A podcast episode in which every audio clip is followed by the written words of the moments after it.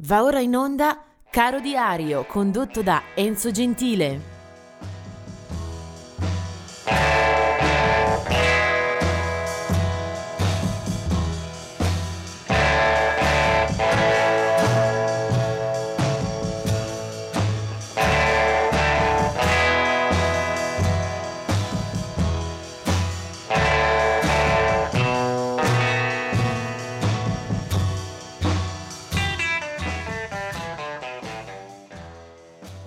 Ritrovati anche per questo inizio mese. Oggi è il primo di ottobre e veniamo subito a noi con eh, alcune date di nascita eh, riportate dal caro diario di ADMR Radio. Eh, quella che ci porta più lontano nel tempo è del 1933, anno in cui eh, nasce Albert Collins un uh, chitarrista eccellente, morirà poi nel 1993, una lontana parentela con Lightning Hopkins che subito denota le sue origini, le sue radici nel blues. È un chitarrista elettrico autodidatta che è cresciuto eh, in Texas, eh, artisticamente parlando, fin eh, dai primi anni 50 eh, dotato di uno stile spumeggiante da una grande presenza scenica, eh, sarà considerato una delle influenze eh, di eh, Jimi Hendrix. Albert Collins eh, ha una ampia carriera che comincia discograficamente nei 60 e poi si sviluppa fin dopo la sua morte con diverse pubblicazioni postume. Albert Collins era nominato anche con eh, diversi eh, soprannomi Iceman, Master of Telecaster, Razor Blade, eh, un chitarrista eh, di quelli che hanno segnato il proprio tempo. 1935 la nascita invece di Julie Andrews, eh, attrice soprattutto, eh, ma ben conosciuta nel campo anche del musical, delle commedie musicali, eh, sicuramente quello che è stato il suo primo film rimane forse anche il motivo di massima notorietà, eh, era lei, la protagonista di Mary Poppins. 1943 la nascita di Jerry Martini, eh, sassofonista con Sly and Family Stone.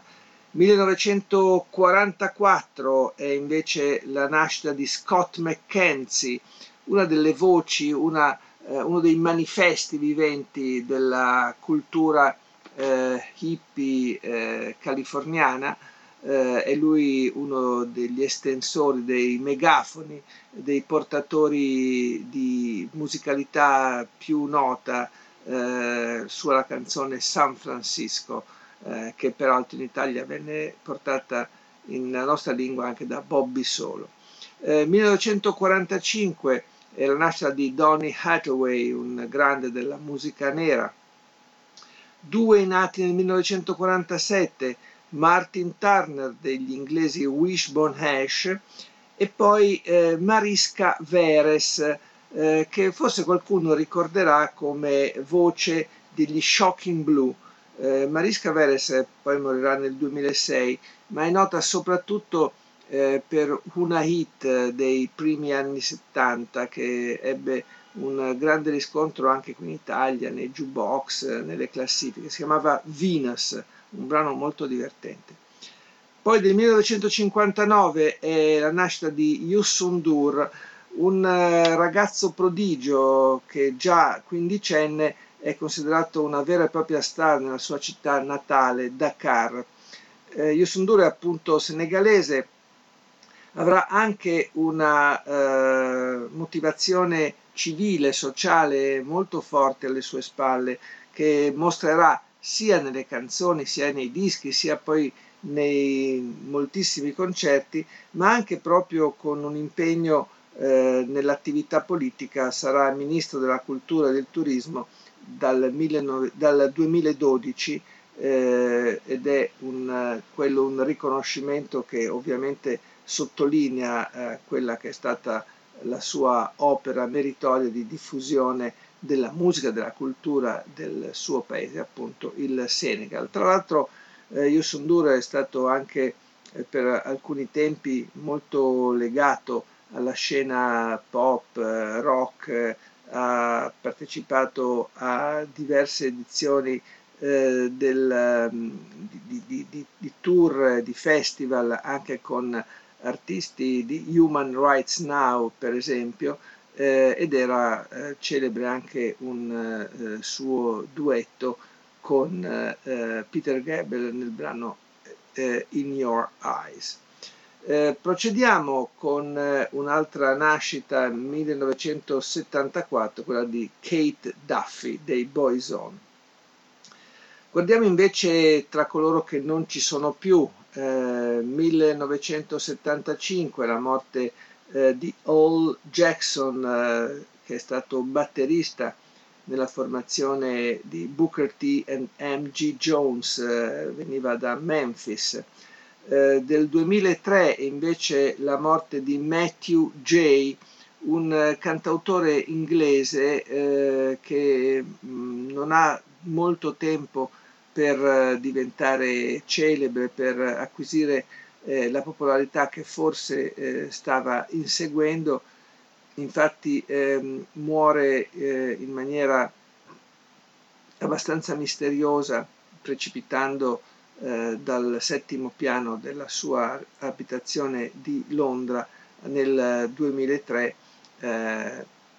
aveva solo 24 anni. Del 2011 è la morte di David Bedford, una bella personalità della musica anglosassone. E poi chiudiamo con eh, l'ascolto anche di un personaggio forse poco conosciuto, non abbastanza eh, noto negli ambienti, eh, si chiama Bruce Palmer, si chiamava Bruce Palmer e ha iniziato la carriera già nella metà degli anni eh, 60 dalle file dei Buffalo Springfield come eh, bassista. Eh, Bruce Palmer che muore nel 2004 eh, avrà una carriera ondivaga, sparirà a un certo punto eh, dalla circolazione, ma non prima di aver pubblicato nel 1970 un vero e proprio album di culto. È un eh, disco eh, a cui partecipano alcuni musicisti eh, dei Kaleidoscope, ma che si segnala proprio per eh, la fortissima impronta di ricerca, perché eh, Bruce Palmer in quell'album eh, ci mette il dato della psichedelia, di un rock aspro, anche spigoloso, che non concede nulla, non indugia alla commercialità, sicuramente non appartiene a un genere conclamato e a un'etichetta, è proprio un suo volo libero, una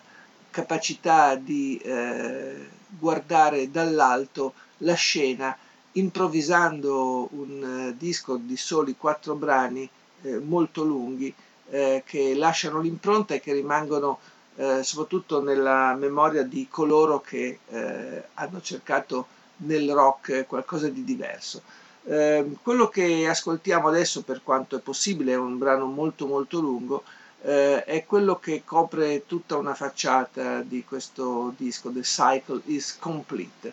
Eh, si chiama Alpha Omega Apocalypse, c'è dentro tutto un mondo ed è quello di Bruce Palmer.